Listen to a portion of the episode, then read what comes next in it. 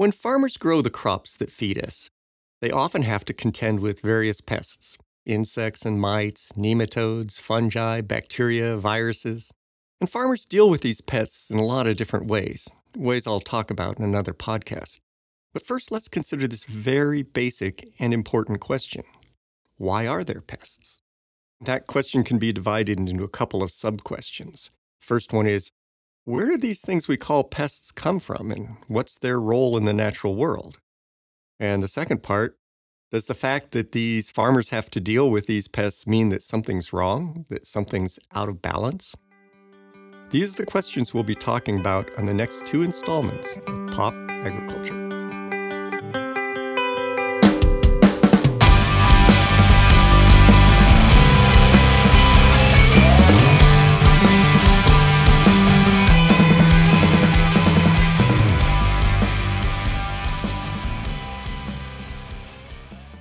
Remember the iconic song Circle of Life from The Lion King? The Circle of Life was composed by Elton John with words by Tim Rice for the 1994 Disney movie. Was nominated for an Academy Award, topped the charts in the US and the UK, and is prominently featured at many Disney attractions today. The song and that segment of the film do a great job of portraying an idealized vision we have about nature as a beautiful, benign, and harmonious thing. Somehow, Simba and Nala don't seem to need to hunt any of the other friendly animals to survive. They, they can just sort of think Hakuna Matata. Okay, so that vision is a little naive, a little bit too soft and cuddly. So, to get back to the central question for today, how do the things we call agricultural pests fit in the circle of life?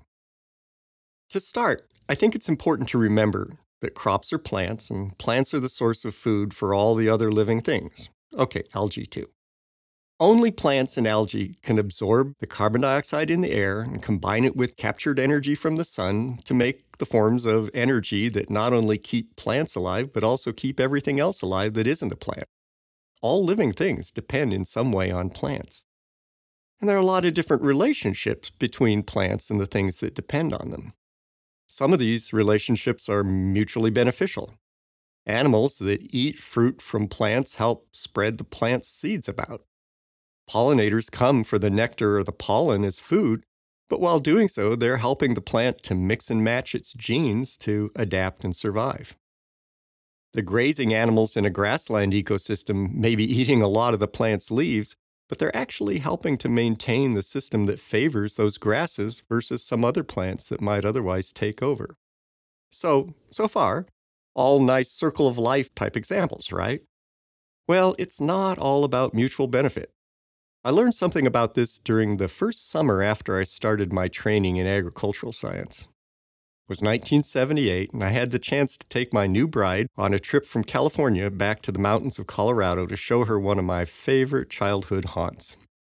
We backpacked about eight miles into the Maroon Bells Wilderness area near Aspen, camped by a beautiful lake under a towering peak. The next day, we climbed up to the alpine meadows at about 12,000 feet above the timberline. The meadows were just as I remembered, filled with wildflowers, to me, this was paradise. You almost expected to hear Julie Andrews break out with The Hills Are Alive with the sound of music. But in the meadow on this particular day, I began to notice something I'd never seen in all my earlier visits. Thanks to my new eyes provided by my little bit of ag education, I was seeing signs of pest damage on many of the plants. There were bumps on some leaves from gall wasps. Some leaves and even flowers showed obvious signs of insect feeding, and there were little aphids on many other plants. Some plants had leaf spot disease symptoms. There were pests in paradise. Then I saw a wildflower whose leaves were clearly infected by a rust fungus. Now, in my introductory mycology class, I had learned that rusts are very specialized parasites that can only infect a certain host species. So, if there was a rust in that alpine plant, it had to have evolved there with that particular host species. They were both natives and both fully part of the natural order, part of the circle of life. So, what I learned that beautiful summer day was that indeed there are organisms in nature that base their survival on plants, but not in a way that benefits the plant. Some eat parts of the plants, some suck nutrients out of the plant the way a mosquito sucks blood out of us. Some infect the plant as parasites, some even kill the plant. Well, these various organisms are very much part of nature, but if we could ask the plants, they would probably agree with us that they are pests. Why do I say that? Well, just as a plant uses its energy to attract pollinators or tempt fruit consumers, plants often use some of their energy to try to repel, discourage, or even kill these more freeloading fellow species. They're trying to fight back. Many years after that Colorado hike, I, I, read a scientific journal article about someone who studies the ecology of some of those high mountain meadow plants. How does that sound for a job, huh?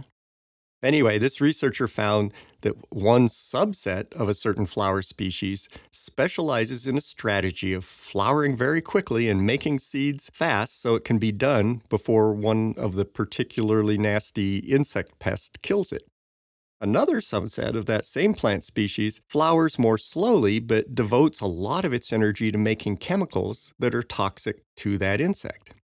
So, depending on the year, one strategy or the other is more successful, but either way, the species survives. Plants can defend themselves in several specific ways. Many plants make chemicals to combat pests, others make thorns. Some have such hairy leaves that it interferes with insect pests who want to lay their eggs there.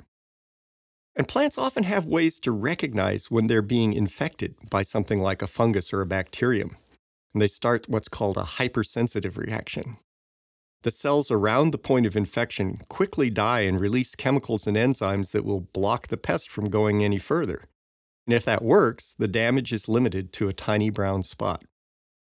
So, pests are a common part of the natural order, and plants have evolved various strategies to deal with that reality. To some extent, this sounds like a bit more of a realistic view of the balance of nature, and not some happy circle of life, but more of a back and forth struggle that generally allows for the survival of both the plant species and the survival of the not so friendly organisms that depend on them. It's much more of a Darwinian survival of the fittest thing than a Disney Hakuna Matata. So, how does all this translate into the world of crop plants? Well, just like everything else, humans depend on plants for survival. Plants we eat or plants that we feed to the animals that we milk or eat. Over the last 10,000 or so years, we've domesticated some of the plant species available, actually, a very small subset of all the plants that are out there. And these plants are in a mutually beneficial relationship with us. We obviously benefit from what they can do, and we spread, tend, and protect the plants. At least the farmers do. Now, like any species, domesticated plant species have pests in their natural wild settings. Pests were always part of the deal. The wild relatives of crop plants suffer some damage from their particular pests, but it's a tolerable amount of damage so long as the species can survive and continue to reproduce. Once we humans start using a plant for our purposes, there tends to be a lower threshold of how much pest damage is too much. If a wild plant species suffers a lot of damage from an insect or a fungus so that it's only able to make a half or a quarter as many seeds that it might otherwise have made, that's tolerable as long as there's still enough seeds to ensure the survival of the plant species. If a farmer grows a crop and only gets half or a quarter of the production potential, that's really not a tolerable outcome. First of all, it would probably mean the farmer couldn't make enough money to stay in business, but there's more to it. There's only so much land that's suitable for growing crops and only so much water available as rain or for irrigation. It takes energy and resources to plant, cultivate, fertilize, and harvest a crop. And so it's not okay to use those resources inefficiently because of pest damage. From the consumer side, if a farmer were to simply tolerate pest damage, it would make the cost of food a lot higher, and it could diminish its quality and could even make it unsafe to eat. So, even though pests are part of the natural order, there has to be a lower tolerance for pest damage for the plants that we use as crops. Now, as I mentioned earlier, plants in nature do fight back against pests in various ways. And as humans, we can and do tap into many of those natural defense mechanisms.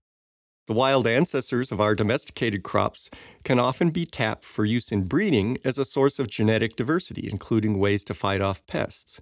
You can hear more about that in an earlier podcast titled Should Plants Get to Go Wild? But not all the ways that plants fight against pests in nature are suitable for domestic crop versions. In some cases, the wild version of the plant wouldn't even be safe for us to eat because of the toxic chemicals that they make. Now, many food crops still make anti pest chemicals, but that only works if these chemicals are at levels low enough that they don't make us sick, taste terrible, or at least something that gets disarmed by cooking. And that's actually the case for several foods. In general, food crops are probably less chemically armed than their wild versions. And we also tend to want to use less of certain physical defenses, like thorns. Case in point, today people are working hard to uh, make blackberries more of a domesticated and widely available fruit crop, and that's a good thing. One of the specific goals for those berry breeders is to get thornless versions of blackberry to make life a lot easier for the workers who pick the berries. So, domesticated crops are sometimes a little wimpier when it comes to fighting off pests, particularly if that difference makes them more attractive food for us. I wouldn't say that is the major reason why farmers have to take steps to deal with pests, but it's part of the mix. So, to start answering our question, why are there pests in agriculture? We see that the kinds of organisms that are pests are also pests of plants in nature. And plants fight back against those pests and the diversity of genetics behind those efforts is a continuing resource for agriculture. For farmed crops, there's a lower tolerance for pest damage if we want to be efficient in our use of resources. We also can't use all the pest defenses deployed in nature because some of those would be bad for us. So, pests are part of our circle of life. In the next episode, we'll continue this topic and ask whether some of the difficulties with pests occur because there's something wrong with the way that we farm.